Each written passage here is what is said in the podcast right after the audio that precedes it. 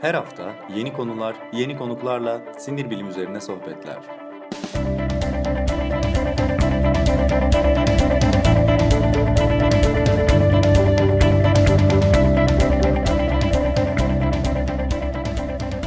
Neuroblog Podcast başlıyor.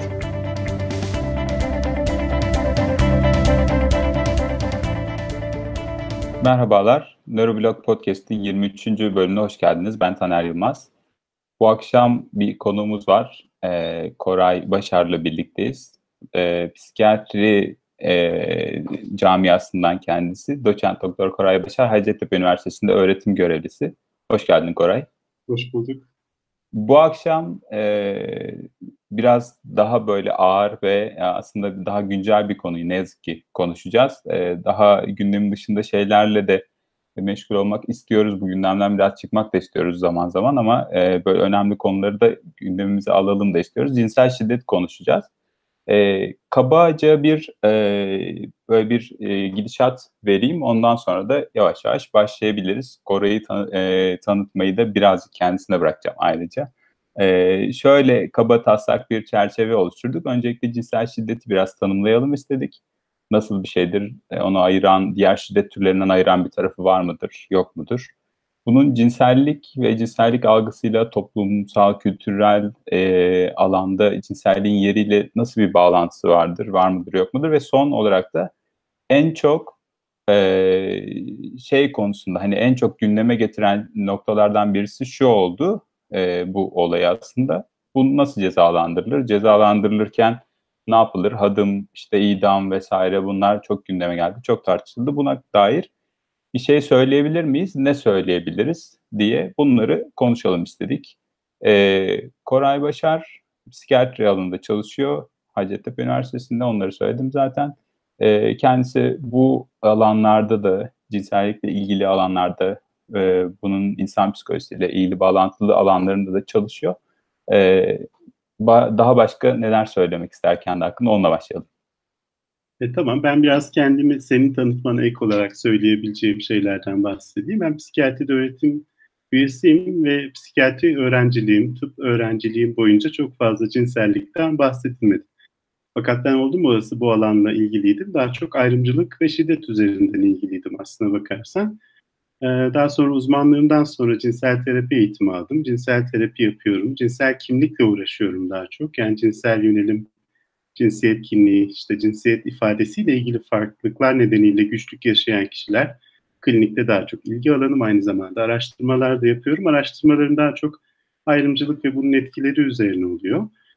Dolayısıyla farklı cinsellikler, farklı cinsel yaşantılarla da ilgim var. E, son dönemde de aslında bu cinsel şiddetin gündeme gelmesi ya da kendini dayatması nedeniyle bu konuyla ilgilenmeye başladım diyebilirim. CETAT Yönetim Kurulu üyesiyim. Türkiye Psikiyatri Derneği Yönetim Kurulu üyesiyim. Genel sekreteriyim.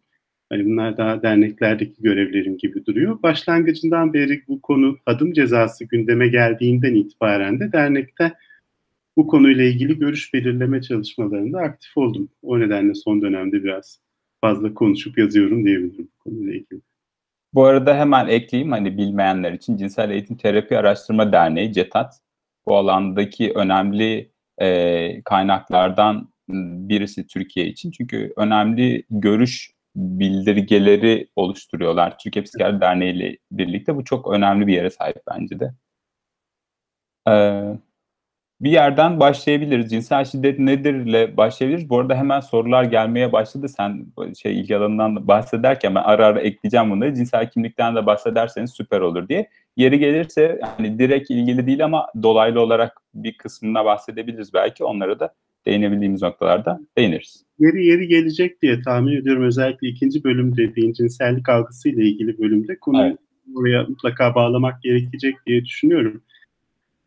Yani çok çok kitabi tanımlar yapmak istemem ama cinsel şiddet dediğimiz zaman kastettiğimiz şey çok kabaca ve çok geniş tanımlayacak olursam aslında zor, baskı ve güç yoluyla kendi isteği rızası olmayan ya da rıza veremeyecek durumda olan bir kişiyi herhangi bir cinsel etkileşime dahil etmeye. Cinsel şiddet diyebiliriz. Şimdi böyle tanımladığım zaman çok geniş bir şey oluyor. İnsanların cinsel şiddet denildiği zaman akıllarına gelen şey belki bunun en uç boyutu olan işte tecavüz oluyor. Ama aslında tecavüzle sınırlı bir şey değil. Dolayısıyla cinsel şiddet aslında hem toplumsal hayatımızın hem günlük hayatımızın birçok yönüyle var olan, kendini gösteren, hani gözümüzü açıp baktığımız zaman farkına varabileceğimiz bir şey. Sadece e, cinsel birliktelikle ilgili olduğu, sadece çok yoğun şiddet kullanılarak, sadece temasla olduğu zannedilmesi büyük bir hata. E, karşı tarafın rızası olmadan ya da rıza veremeyecek durumda olan birisini cinsel eyleme dahil etmek, cinsel etkileşme dahil etmek dediğim zaman, yani iki kişinin mutlaka birbirlerine dokunması gerekmiyor. Bir kişiyi isteği dışında cinsel herhangi bir etkileşime maruz bırakmak, dahil etmek, bir şeyi göstermek de, gö göstermesini sağlamak da göstermek zorunda bırakmak da aslında cinsel şiddet içerisinde olabilir. Yani aslında bu tanımla e, şiddetle cinsel şiddet arasındaki ilişkiyi konuşmuş olabiliriz. Aslında şiddet davranışı cinsellikle ilgili bir şey içerdiği zaman biz buna cinsel şiddet diyoruz. Dolayısıyla birbirlerinden çok keskin sınırlarla ayrılan şeyler değiller. Dolayısıyla cinsel şiddeti cinsellikle ilgili, saf cinsellikle ilgili düşünmenin yanlışlığı biraz burada yatıyor. Ben tanım yaparken diyorum ki güç ve baskı, güç ve zorla diyorum. Buradaki gücün eski karşılığı diye iktidarı kullanacak olursak aslında cinsel şiddet dediğimiz şey birinin bir diğeri üzerine güç ve kontrol sergilemesinin, iktidarını göstermesinin cinsel davranışlar, cinsel yakınlaşmalar yoluyla olmasıyla ilgili olan bir şey. Dolayısıyla aslında çok geniş bir tanım yapmak mümkün. Böyle düşünüldüğü zaman cinsel şiddet çok yaygın bir şey ve aslında günlük yaşantımızın da eşlerimizle yaşantımızın da önemli bir parçası. Çok böyle çok yoğun şiddet içeren, çok kanlı sahneler içeren şekilde düşünüldüğü zaman cinsel şiddet sadece toplumun çok küçük bir bölümünü ilgilendiren, daha bireysel bir şeymiş gibi duruyor. Örneğin bu nedenle bu son dönemde artık son dönem demek de haksızlık olur ama eşler arasında, partnerler arasında yaşantının içerisine de dahil olabilen cinsel şiddeti daha çok konuşulur hale gelmemiz aslında cinsel şiddetin özelleşmiş ve bu konuda uzmanlaşmış ya da buna meyli olan insanlarla ilgili değil, e, bir güç ilişkisi, bir iktidar ilişkisi e, ne zemin hazırlayan her türlü insan ilişkisinde sergilenebilecek bir şey olduğunu söylemem mümkün. Çok mu karışık anlattım bilemedim ama. Yok bence gayet aydınlatıcı oldu. Eğer soru varsa alırız gene şey izleyicilerden de.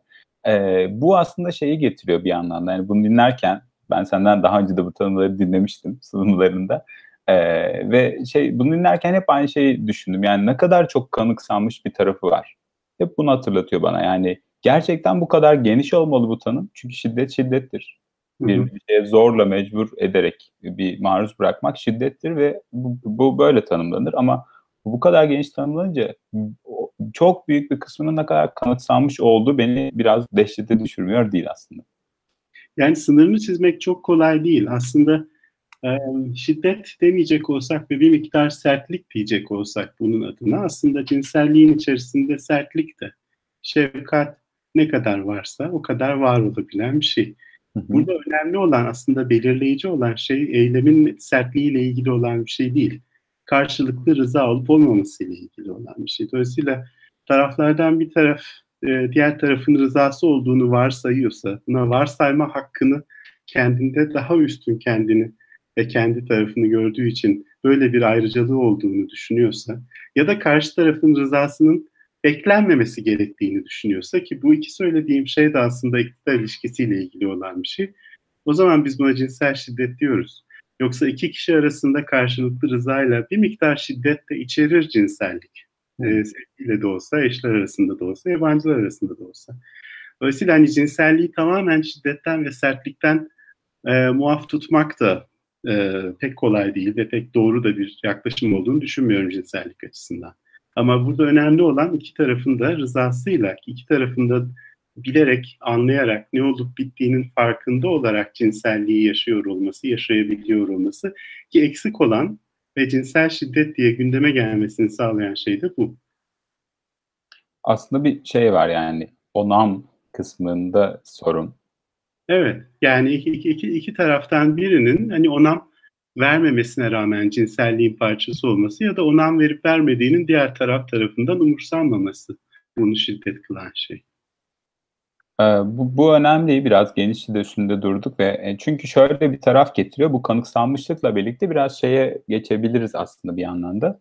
Ee, yani bu cinsel şiddetin nelerle nasıl bir bağ olabilir? Yani nasıl bir etki, nasıl toplumsal bir tarafı vardır ya da var mıdır? Varsa nasıl oluyoru biraz konuşabiliriz. Çünkü bu tanımdan da yola çıkınca gerçekten kanıksanmaya e, giden çok geniş bir kısmı var. Örneğin işte kocasıdır, sever de döver de gibi böyle kabaca bir şeyden de yola çıkacak olursak bu çok karikatürize ama yani gerçekliği de var bunun ne yazık ki.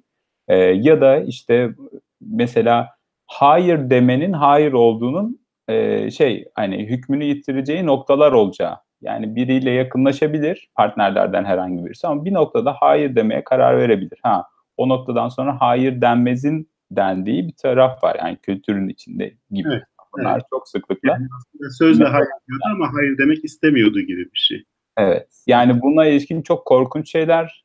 Geçen gün bir haber gene işte bir tecavüz haberi ve o da yıllarca hiçbir şey söylemedi ki bu ensestiyöz bir vakaydı. Yani ayrıntılarından çok bahsetmek istemiyorum ama o da yıllarca itiraz etmediği gibi bir şey söyleyebilmesi insanların mesela çok önemli toplumsal boyutları olduğunu düşündürüyor. Yani insan ilişkileri açısından, toplumsal sosyal ilişkiler açısından da önemli bir bağ var. Şiddeti nasıl tanımladığımız gibi cinselliği nasıl tanımladığımız da işin içine giriyor. Bu konuda ne diyebiliriz acaba? E, aslında bu işte başından beri özellikle bu cezalandırma ya da cinsel şiddet gündeme geldiğinde her seferinde yani cinsellikle, şiddetle uğraşan herkesin, işte kadın gruplarının, LGBT gruplarının yüksek sesle ifade ettikleri psikiyatri, psikoloji, ruh sağlığı çalışanlarının da söylediği bir şeye işaret ediyor. Cinsel şiddet dediğimiz şeyin zeminini hazırlayan toplumsal cinsiyet düzeni. Ve bu çok net. Yani Şimdi gazetelere sola verdiğim e, demeçte şöyle çok iddialı olabilecek olan bir şey söylemiştim. Ben onu tekrar edebilirim rahatlıkla. Yani cinsel şiddetin faili erkekliktir. Cinsel şiddet olmasına zemin hazırlayan şey toplumdaki cinsiyet düzenidir ve faili de iktidarda olandır, güç sahibi olandır. Yani aslında bu hani kadınlar cinsel şiddet uygulamaz demeye çalışmıyorum. Hı hı uyguluyorlarsa bile uygulama biçimi erkeklikle ilgili olan bir şeydir. İktidarla ilgili olan bir şeydir. Dolayısıyla genel olarak cinsel şiddetin demin kocayla ilgili örnek veriyorsan koca, kadın, kadın ve eşi olmasalar bile bir erkek ve kadın arasındaki ilişkide bir erkeğin sırtını yasladığı, güvenerek hareket ettiği, kendi hareketlerini, davranışlarını meşrulaştıran kocaman bir toplumsal erkeklik var. Ve o toplumsal erkeklik onu güçlü ve baskı uygulayabilir, gücünü istediğince sergileyebilir. Karşı tarafın buna rıza vermek zorunda olduğu ya da rızasının önemli olmadığını hissettirecek iktidarı sağlıyor. Dolayısıyla hani toplumsal cinsiyet düzenidir burada sorumlu olan derken kastettiğimiz şey bu. Yani işte burada biraz önce e, cinsel kimlikle girecek miyiz, girmeyecek miyiz derken, önem var derken bunu kastetmiştim. Genel olarak cinsellikle ilgili algıya baktığımız zaman toplumsal cinsiyetler arasındaki ilişki, erkekle kadın arasındaki ilişki hiyerarşik bir ilişki toplumda ve bu hiyerarşi ne kadar belirginse e, erkeğin kadın üzerinde güç kullanma, baskı kullanma o kadar meşru görülüyor. E, aynı zamanda erkek kadın üzerinde ne kadar üstünse erkekliğiyle ilgili ya da cinsiyetin sınırlarıyla ilgili ihlalde bulunan diğer tüm gruplar üzerinde de aynı hiyerarşik üstünlüğü kendinde görebiliyor. İşte burada cinsiyet kimliğini alışılageldik, yaygın olarak kabul edilmişin dışında ifade eden, dışında deneyimleyen kişiler, örneğin translardan bahsedebilirim ya da ikili cinsiyetin dışında ifade eden daha az erkeksi olan, daha az erkeksi bulunan erkeklerden bahsedebilirim. Ya da cinsel yönelimi heteroseksüellik dışında olan kişilerden, toplumsal erkeklik tarafından erkekliğe ihanet etmiş kabul edilen eşcinsellerden ve biseksüellerden bahsedebilirim ve bunlar hem cinsel şiddetin hem cinsel içerikli olmayan, cinsel davranış içermeyen şiddetin e, kolay hedefleri gibi görünüyorlar ve bunun genel toplum tarafından da meşru görüldüğünü görüyoruz. Dolayısıyla cinselliğe genel olarak bakışımız cinsel şiddete bakışımızı, cinsel şiddetin sınırını nereye koyduğumuzu çok belirliyor. Yani hep cinsel şiddet yaşanan bireysel olaylarla çok gündeme geliyor, parlıyor ve sönüyor zaman içerisinde. Ve en çok parladığı zamanlara dikkat ederseniz e, cinsel şiddete maruz kalmasını toplumun en kabul edemeyeceği. Çünkü görece masum gördüğü kişilere uygulandığı zaman cinsel şiddet gündem haline geliyor. Ee, yani işte okuldan dönüyorken cinsel şiddete maruz kaldıysa bir insan e, buna verilecek olan toplumsal tepkiyle işte erkek arkadaşıyla buluşmaktan eve doğru dönüyorsa maruz kaldığı cinsel şiddete verilecek tepki arasında bir fark var. Dolayısıyla şiddetin kendisi de toplumun bir şiddete verdiği tepki de bizim cinsiyete bakışımızla ilişkili olarak değişiyor ve cinsel şiddetle ilgili bir önlem almak gerekiyorsa bunu değiştirmek gerekiyor. Çünkü şiddetin uygulayan kişi bunu bireysel olarak yapmadığı gibi şiddete maruz kalan kişi de ne yaptığıyla, kim olduğuyla ilgili olmaksızın şiddete maruz kalıyor.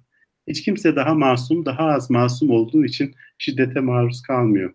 Bunu, bunu, bunu netleştirebilmek, toplumdaki bu genel cinsiyet ve cinsel şiddet algısını değiştirebilmek esas olarak çözümle ilgili bir anlam ifade edecek diye düşünüyorum. Burada biraz şey gibi bir durum var. Ee, aslında sen bu kısmı anlatırken şöyle bir şey geldi aklıma. Yani bir yandan mevcut baskın ideoloji ne, ne yazık ki şöyle bir şey de geliyor aklıma. Yani bu, bu belki bizdeki yani Türkiye'deki e, olaylardan biraz daha farklı cereyan ediyor olabilir ama daha batıda gördüğümüz hani ülkelerde de benzer şeyler görüyoruz. Amerika'da da Avrupa'da da yani hala böyle bir cinsiyet ve cinsel kimlik ya da e, işte toplumsal cinsiyet kimliği, onların ifadesiyle ilgili bir hiyerarşik düzen var. İşte evet. heteroseksüel erkek de üstte, en üstte. Evet. hiyerarşik düzende. Ve bu nedenle de hani böyle bir davranış var ve bu genellikle de eğer daha katıysa bu hiyerarşide şöyle bir şey söylüyor bu kültürler. Yani cinselliği öyle ortalıkta konuşmayın. Cinsellik öyle şöyle olmaz. Cinsellik işte mahrem. Cinsellik şöyledir. Yani kendi bir kuralları da var tabii ki hiyerarşinin getirdiği. Yani işte o işte kendileri nasıl öyle e, hani tarif edemediğimiz, ağzımıza alamadığımız buna kastettikleri işte kabul edilebilir kendilerine göre o cinsel e, ifadelerin dışında yer alan herkes. Yani onlar sapkındır vesaire gibi onları uzaklaştıralım çünkü buradan yani bu bu bu sıralar bu tartışma da oldu çünkü yani bunlar olursa hatta birisi şunu yazmıştı çok korkunç bence işte onur yürüyüşü olursa tabii ki bu tecavüzler de olur falan gibi. Ee, ama aslında az önce tam tersini söylemiş olduk. Yani niye, nasıl bir bağlantısı var onu biraz daha açmak, aydınlatmak iyi olur bence.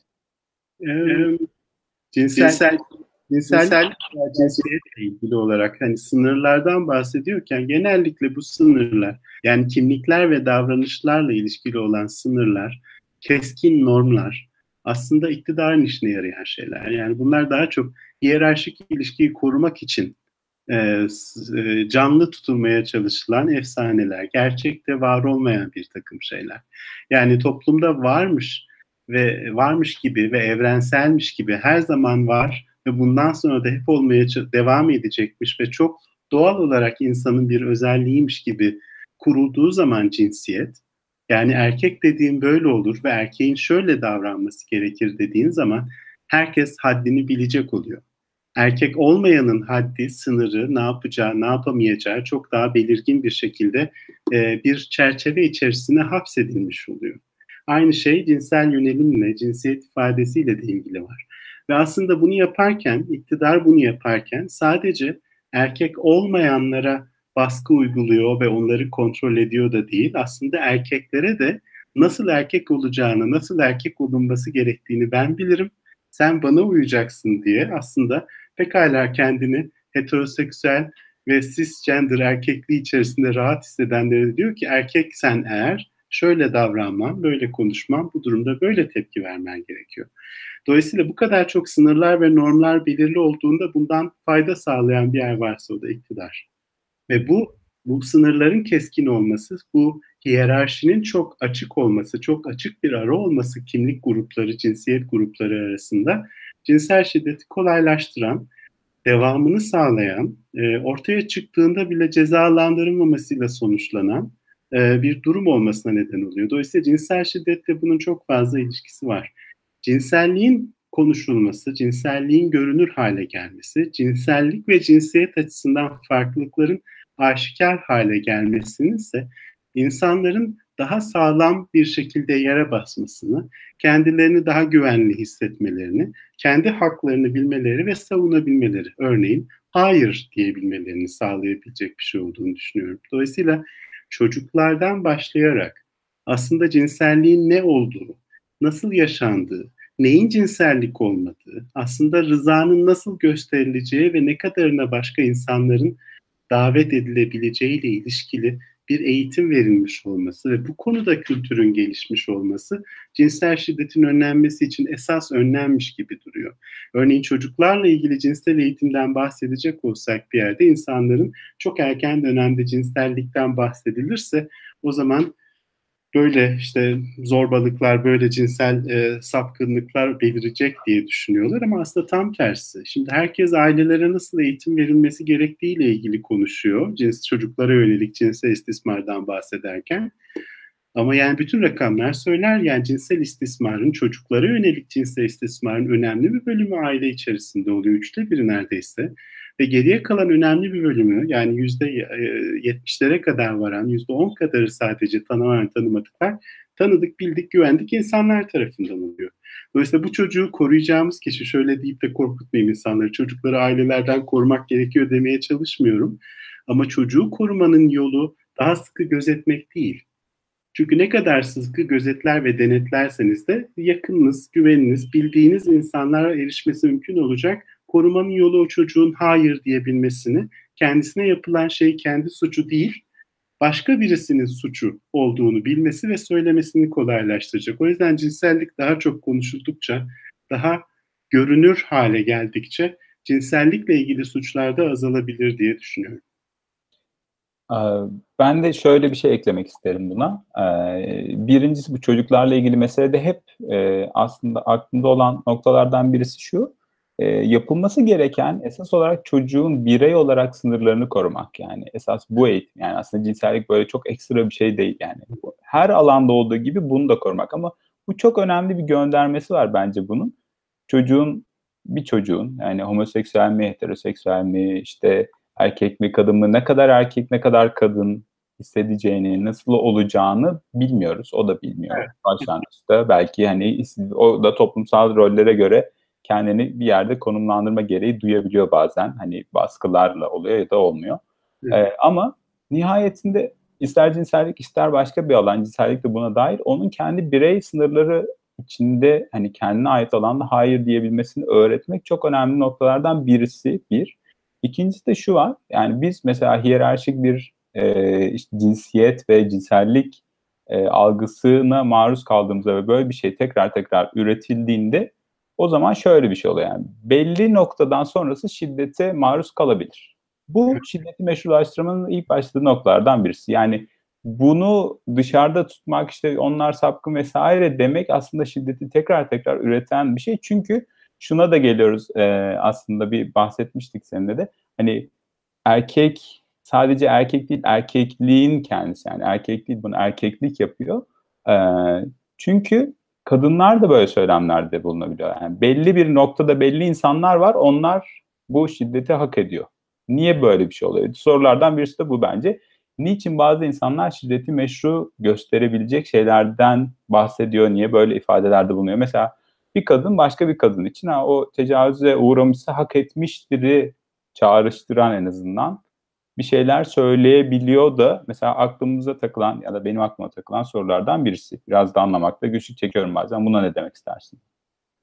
Yani erkek erkek değil de erkeklik derken kastettiğimde bu. Aslında bu bir yani tek tek tek tek insanların vücutlarında nesneleşen bir şeyden bahsetmiyorum erkeklik derken. Bir düşünce sisteminden, bir düşünce biçiminden bahsediyorum. Ve bu o toplumda o iktidar ilişkisi içerisinde aslında ezilen ve sömürülen kişilere de nüfuz eden bir düşünce biçimi oluyor. Yani dolayısıyla sadece güç sahibi olan, sadece bedensel olarak erkek özellikleri olduğunu varsaydığımız özellikleri taşıyan kişilerle ilgili bir şey değil.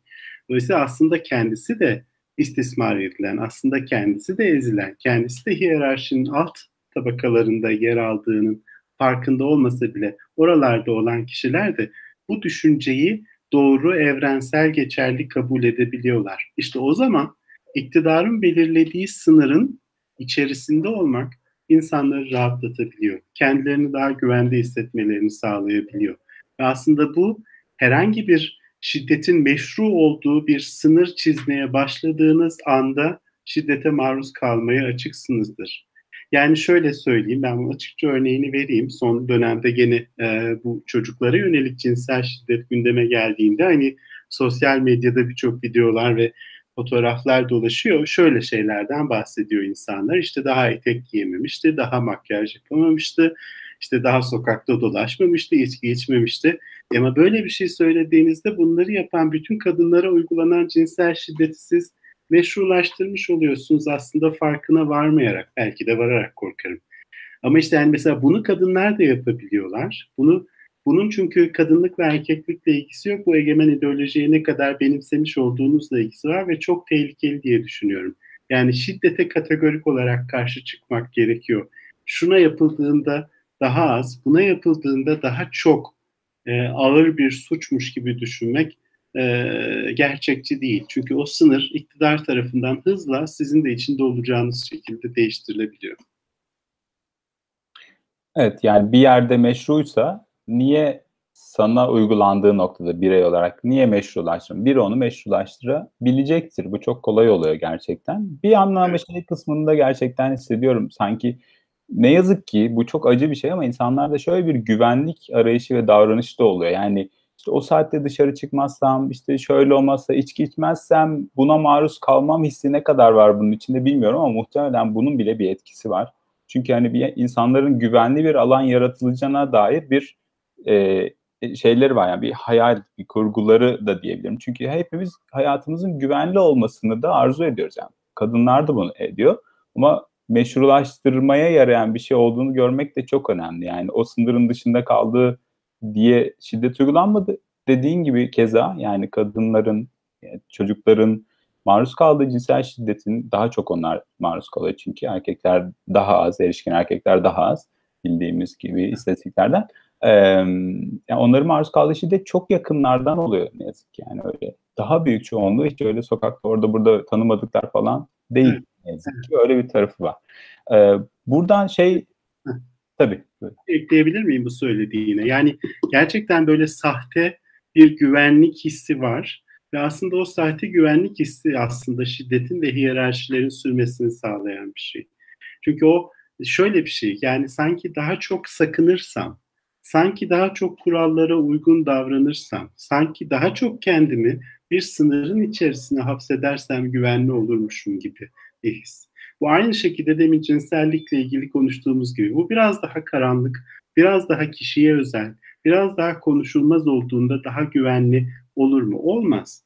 Karanlık güvenilir bir yer haline getirmiyor hayatı. Bir yere saklandığınızda, gizlendiğinizde şiddete maruz kalma ihtimaliniz daha az olmuyor. Bunu dillendirme ihtimaliniz daha az oluyor. Direnecek gücünüz daha az oluyor. Dolayısıyla üstünü kapatarak veya kendimizi güvenli alanlara çekerek şiddetin üstesinden gelmek bireysel de toplumsal da mümkün değil. Buradaki bu kurgusal e, taraftan hani güvenlik algısı, hayali diyeceğim. Evet. Bu, bu kısımdan aslında şeye de biraz bağlayabiliriz. Hani bir de bunun hani cezaları çok tartışıldı. Onu söylemiştik ki en son oraya da değinelim diye. E, çünkü son günlerde gördüğüm şeylerden birisi de şu. Ne yazık ki şahit olduğumuz bu çocukların işte tecavüz uğramaları, öldürülmeleri gibi çok gerçekten korkunç ve insanı çok derinden etkileyen olayların üzerine hemen bu bir iki günde benim Twitter'da şahit olduğum bir şey var. Gene detaylarından bahsetmek istemiyorum fakat işte birisi e, erişkin yaşta olmayan bir çocuğun evlendirildiğini görüp orada işte bir şiddet uyguluyor. Yani e, evlenme, e, işte düğün sırasında falan filan gibi şeyler. E, bu, bu kısmını tartışmayacağım. Bence bu tar yani bunu tartışmanın verimli bir şey olduğunu da düşünmediğim için onu dışarıda bırakalım. Fakat şöyle bir şey var. Tepkiler daha çok dikkatimi çekti. Twitter'da yani oruna tepki veren insanlarda böyle yoğun bir katarsis hali var. Bunu ben şuna çok benzettim. Yani idam, hadı mesela şey soran çok az. Peki ne oldu yani? Nihayetinde ne oldu? Evlendiler mi? Evlenmediler mi? Siz bunu engellediniz mi? Ne oldu yani? Falan yok. İyi yapmışsın, çok güzel, eline sağlık falan. Yanlış yaptı, doğru yaptığı da tartışmıyoruz. Onu da gene kenarda bırakalım. Komik polemiklere girmekten de korur bu bizi diye umut ediyorum. Ee, yalnız şöyle bir şey olduğunu düşünüyorum. Bu sahte e, güvenlik algısı gibi sahte bir tepki verme hali de yaratıyor. Ne yazık ki. Sahadım, idam bilmem ne falan biraz bunları da çağrıştırıyor bana. Ee, sen neler söylemek istersin? Yani bunlar tartışılırken hani bunlar ne kadar anlamlı, yani bu ceza böyle konumlandırılırsa ne olur, ne işe yarar, yarar mı, yaramaz mı? Bu da büyük sorulardan birisi. E, bu, bu çok önemli. Özellikle böyle konulardan, özellikle çocuklardan bahsederken bunun gündeme gelmesi, bu kadar hararetle savunulması çok anlaşılır. E, yani hakikaten çünkü çocuklar bizim canlıların, memelilerin duyarsız kalamadıkları varlıklar. Yani kendi yavrumuzun da başka yavruların da acı çekmesine tahammül etmek mümkün değil. O yüzden hani şimdi hadım cezası işe yaramadığından ya da idamın işe yaramadığından bahsettiğimde ya da bunun buna karşı olduğundan, etkisiz olduğundan bahsettiğimde herkes peki senin çocuğunda böyle bir şey olsa, peki sen böyle bir şeye karşı karşıya gelsen.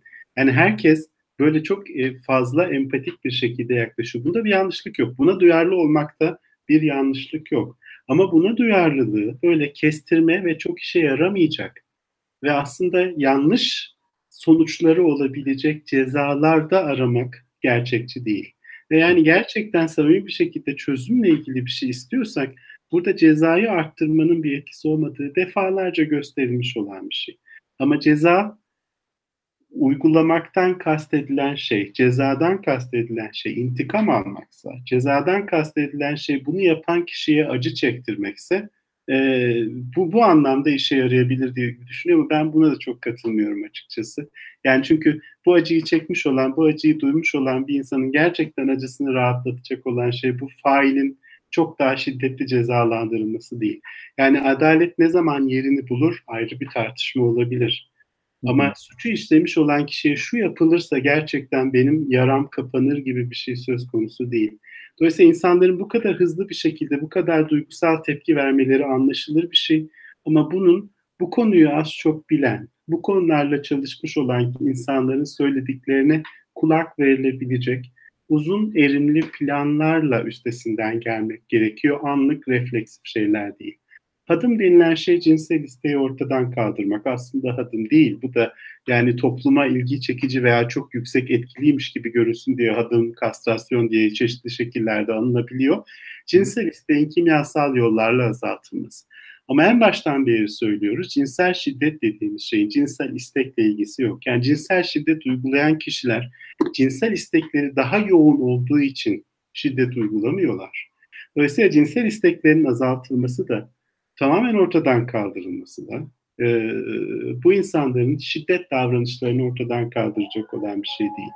Dolayısıyla cinsel şiddetle mücadele ederken isteği ortadan kaldırmak işe yarayacak olan bir şey değil. Yaramadığı da yıllardır yapılan birçok çalışmada gösterilmiş durumda. Yani yurt dışında bunun rutin olarak uygulandığı, farklı şekillerde uygulandığı birçok ülkede yapılan çalışmaların gösterdiği şey bu çok sınırlı bir kitleye yani cinsel suç işlemiş olan çok sınırlı seçilmiş bunun fayda edebileceği varsayılan kitlelere çok yoğun sadece ilaçla ilgili değil Türkiye'de önerilen ilaç tedavileri ilaçla ilgili değil onun dışında bir takım terapötik yaklaşımlar da eklenerek yapıldığında bile uygulandığı sırada sadece etkili olan ve iğneleme üzerindeki etkisi %10'un altında olan yöntemlerden bahsediyoruz.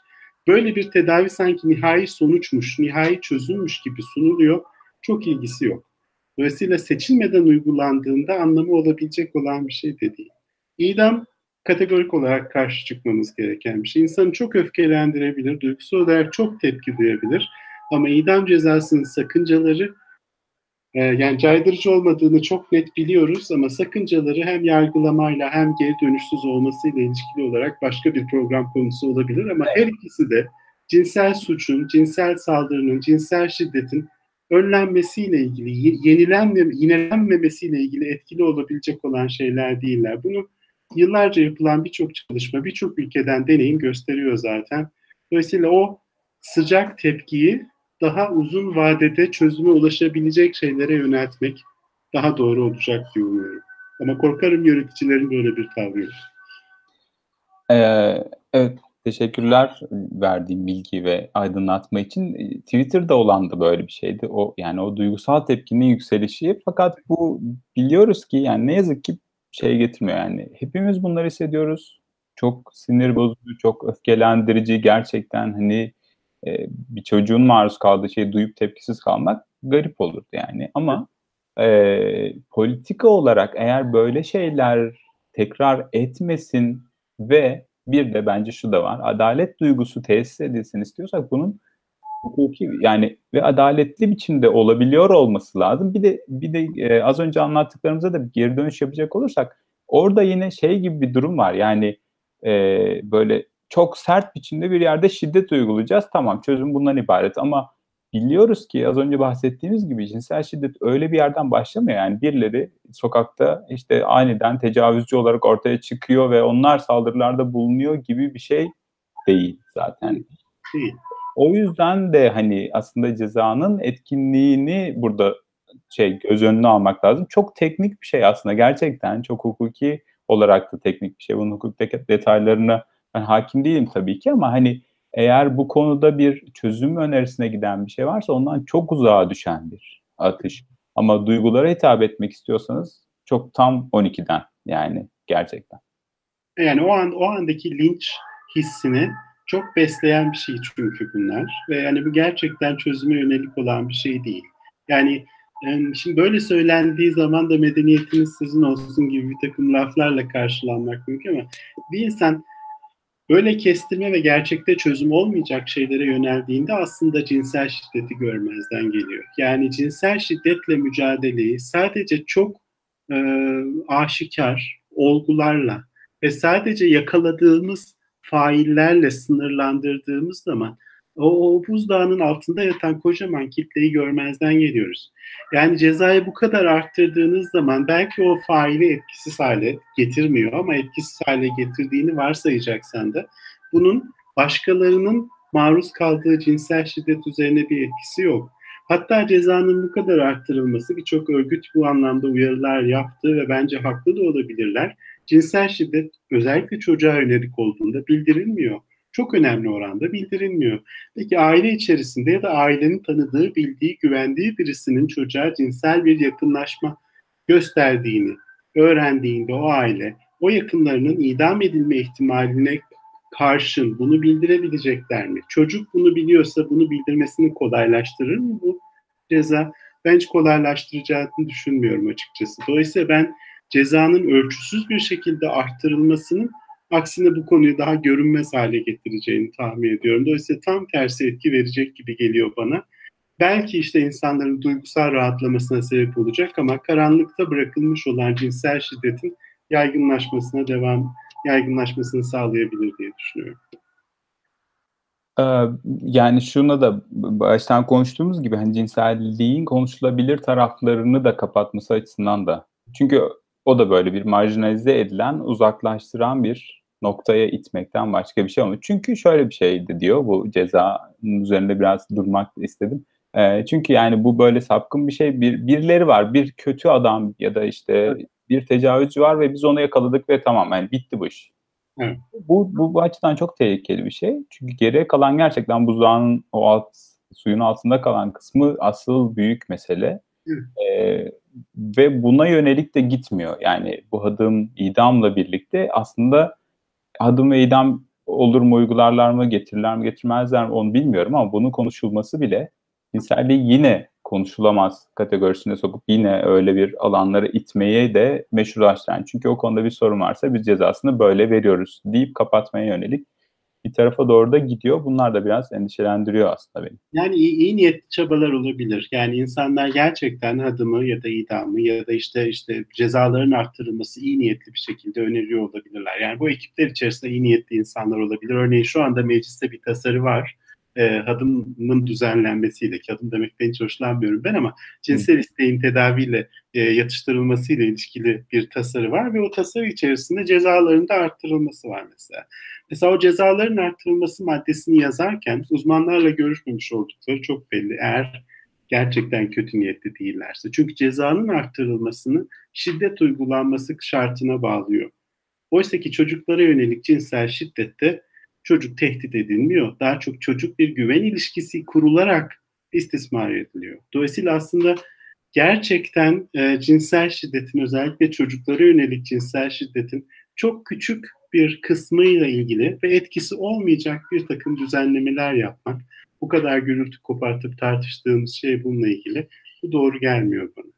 Ha, yani o duygusal tepkiyi daha işlevsel bir şekilde kullanmak mümkün olabilirdi. Biraz uzmanlara ve e, sivil toplum kuruluşlarına kulak verilse. Umuyorum da bu yönde bir şeyler olur ama umutlu olmak çok kolay değil zamanla.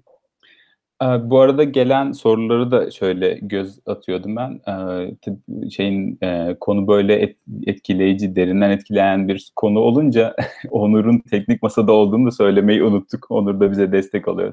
Sağ olsun. Ee, şöyle birkaç tane soru var. Sorulardan birisi şu. Bir bir tane şey sorusu var. Onu ben fikrimi söyleyip sonra sana da soracağım. Her cinsel suçlu tedavi edilmeli mi? tedaviden bahsetmedik, cezalandırılmadan bahsettik. Bir kere on yani öyle netleştirelim ama senin söylemek istediğin bir şey varsa onu da alayım. Ee, bu konuda herkesin kafası seninki kadar net değil korkarım Taner. Ee, yani çünkü hakikaten bu cezayı düzenleyenler de başta tedavi diye almışlardı. Şimdi bizim Psikiyatri Derneği'nin durdurma kararından sonra o sözleri biraz değiştirmiş durumdalar. Ee, dolayısıyla bir takım şeyler değişiyor. Cinsel suç e, bir e, hastalık işareti değil. Yani cinsel suçlu bir hasta değil. Yani bu ikisi suç ve hastalık birbiriyle aynı şey değiller. Yani bazı hastalıklar bazı insanların bazı suçları, bazı davranışları sergilemesini kolaylaştırabilirler evet.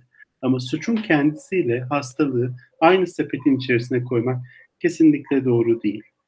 Bazı hastalıklar var cinsellikle ilişkili olarak insanın denetimini güçleştiren, e, cinsel isteğiyle, denetimiyle, dürtüsüyle ilgili sorunlar yaşamasına neden olan ama cinsel suçluların büyük bir çoğunluğunda böyle bir bozukluk yok. Bunu biliyoruz. Bu gene çalışmalarla bilinen, söylenen, tekrar tekrar ifade edilen bir şey. Dolayısıyla cinsel suçluların hepsine hasta muamelesi yapmak doğru değil. Cinsel suçlulara yapılacak olan cezai yaptırımları da tedavi olarak almak eğer hasta değillerse ve bunları tedavi amacıyla yapmıyorsanız sanki bir tıbbi tedaviymiş gibi sunmak doğru değil. Dolayısıyla hani kastrasyona ya da işte kimyasal yolla cinsel isteğin azaltılmasına biraz hani karşı çıkmak bu nedenle gerekli. Yoksa aslında cinsel isteğini kontrol etmekle ilgili güçlük çeken kişilere verdiğimiz kimi tedaviler var. Yani bunlar hani suç davranışına dönüşmüş olsa da olmasa da biz bunları kişinin rızası olduğunda onunla işbirliği içerisinde klinikte uygulayabiliyoruz aslında. Ama o apayrı bir tartışma alanı. Evet. Başka bir şey. Başka bir şey. E, hastalık başka bir şey. İkisini karıştırmamak gerekiyor. Bununla çok bağlantılı bir şey daha bir e, izleyicimiz yazmış. Sana da okuyacağım. E, çünkü önemli olduğunu düşünüyorum. Bence de çok önemli bir noktaya temas ediyor. E, cez, ayrıca cezanın caydırıcı, caydırıcılığı konusunu bu kadar da yok saymamalı. Doğrudan fiziksel şiddetin olmadığı cinsel şiddet hallerinde bu ülkede ceza dahi olmaması benim sokaktaki huzurumu doğrudan etkiliyor. Cezanın caydırıcılığı ile ilgili aslında Fab- Fables from Many Lands yazmış. E, aslında ben tamamen aynı şeyi düşünüyorum. Az önce de bunu konuştuk. Gerçekten şiddet iyi tanımlanmalı ve bunlar gerçekten cezasını bulmalı aslında. Şiddetin tanımlanmasıyla ilgili konuştuklarımızda bunu söylemeye çalışıyorduk. Yani sözel de olsa bu sadece bir şeye hani yapmaya zorlamak, fiziksel temas olmaksızın da olsa bunlar cezalandırılmalı tabii ki. Bunu belki söylemeden atlamış olabiliriz. Bahsettiğimiz bunlar değildi. Cezanın caydırıcılığı mutlaka var ama cezalar uygulandığında siz şiddeti bu kadar belirsiz bırakıp her cinsel şiddeti cezasını alır mutlaka şeklinde yapmaz sadece bazı tecavüzcüleri yakalar ve onları hadım etmeye kalkarsanız daha da fazla cinsel şiddet olayı cezasız kalacak. Biraz endişelerimiz bunun da üzerineydi. Onu da netleştirmek isterim. Senin söylemek istediğin şeyler varsa alayım.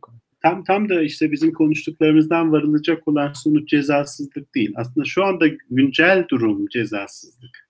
aslında şu anda aslında hani e, şu anda e, adaletin yerine gelmiyor olmasına sebep olan şey cinsel şiddetin e, görmezden gelinmesi, azımsanması ve failin sırtının sıvazlanıyor olması. Bizim burada savunmaya çalıştığımız şey o değil. Ama cezanın arttırılması tek başına kağıt üzerinde, kanunda, düzenlemede, yönetmelikte kocaman kocaman cümlelerle kocaman cezalardan bahsetmek tek başına etkili olmaz. Cezanın da, soruşturmanın da, sorgulamanın da titiz bir şekilde, mağduru daha fazla mağdur etmeyecek bir şekilde, bildireni, şikayet edeni, e, bilgi vereni daha zor duruma düşürmeyecek şekilde yapılması, hani önleyici tedbirlerin önemli basamaklarından biri bu. Dolayısıyla dinleyicinin katıldığı şey, e, e, eklediği şey gerçekten önemli ve işte bunun yapılmıyor olması aslında daha büyük suçların bu kadar infiale neden, e, sebep olmasına neden oluyor. Aslında e, demin konuştuğumuz meşruiyet sınırı gibi. Yani evet. böyle böyle şeyleri meşru görmeye e, alıştığı zaman insanlar cinsel şiddet yaygınlaşıyor ve diğeriyle de ilgili daha yaygın bir problemle karşı karşıya kalıyoruz. Son bir soru daha kapatmadan önce. Ee, cinsel şiddetin az görüldüğü ülkelerde bu alanda ne gibi politikalar uygulanmış? Türkiye'de neler yapabiliriz? Bunun gibi gibi bir soru gelmiş. Buna dair bir fikrin, bilgin varsa paylaşırsan çok seviniriz. Benim bilgim yok. Yani aslında şöyle, şimdi aynı şeyi tekrar tekrar söylüyormuş ve söylüyormuşuz gibi de hissediyorum bir anda. Hani kendi adıma söylemiyorum. Yani gerçekten Amerika'yı baştan keşfetmeye gerek yok bazı şeylerle ilgili. Önleyici tedbirlere ağırlık vermek gerekiyor. Evet, evet. Önleyici tedbirlere ağırlık vermek gerekiyor. Bu çok net. Yani sonradan cezalandırmaya yönelik olan şeylerdense önleyici tedbirlere ağırlık vermek gerekiyor ve önleyici tedbir dediğim topluma müdahale.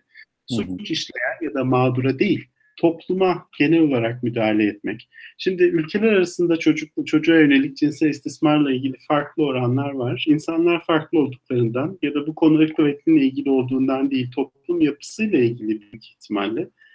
Ve aslında cinsel eşitsizliğin bu kadar belirgin olmadığı ülkelerde daha az.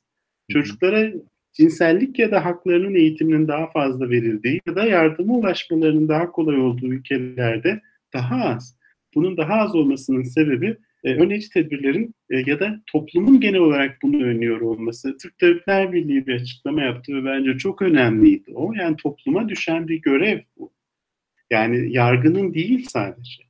Yani cinsel şiddete karşı çıkmak ve çocukların korunması tek tek e, failler üzerinde çalışılarak yapılabilecek olan bir şey değil. Dolayısıyla toplumun dönüşmesi gerekiyor. Bu imkansız değil. Cinselliğe ve cinsel şiddete olan yaklaşımını toplumun biraz değiştirebilsek e, oranlar düşecektir diye umuyorum ben. Çok teşekkürler. Bence de hani sanırım önleyici tedbir kısmı gözden kaçan e, alanlardan birisi. Biraz ona da vurgu yaptığımızı düşünüyorum program içinde de. E, benim için de çok aydınlatıcı, çok güzel oldu. E, sorularında alabildiğimiz kadarını birçoğunu şey e, aldık ve cevaplamaya çalıştık. Eklemek istediğin bir şeyler varsa kapatmadan önce alayım Koray. Ben belki yani şahsi olarak çok öfkelenen e, dinleyicilerimiz varsa yani şu anlamda yani bu yaşanan olaylara çok tepki duyan ve bununla ilgili bir şey yapılmalı diye düşünen dinleyiciler varsa eğer onlara önereceğim, önereceğim gerçekten bu konuyla ilgili çalışan e, örgütlerin, derneklerin açıklamalarını sakin bir kafayla okumaya çalışmaları. Çünkü herkesin aslında günlük hayatı içerisinde dokunabileceği, değiştirebileceği çok fazla şey var. Yani sadece yasal düzenlemelerle değişecek bir şey değil, hepimizin değiştirebileceği birçok şey var diye düşünüyorum. Bu enerjiyi o yönde e, sevk etmek gerekiyor.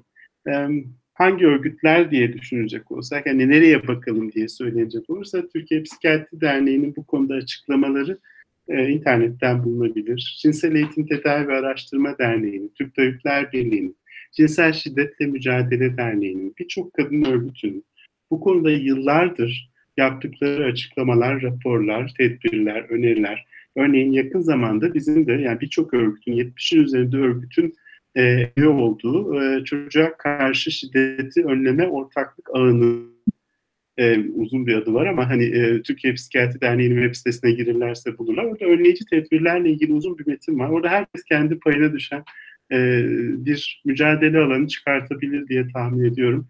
E, önleyici tedbirler konusunda bilgi sahibi olmak ve bunları hayata geçirmek önemli gibi geliyor.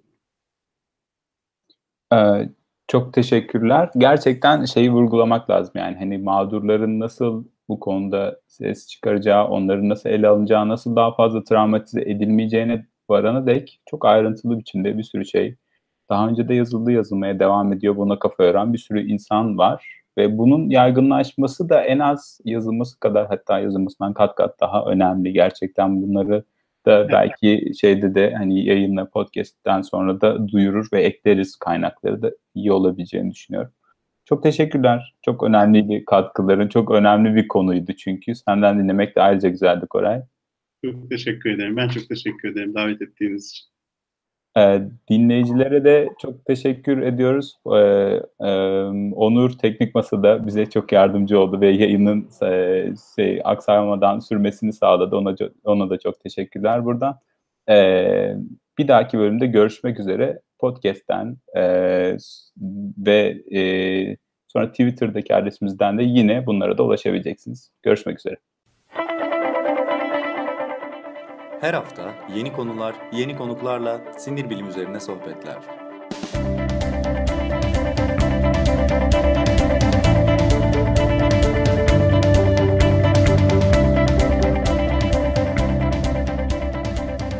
Neuroblog Podcast sona erdi.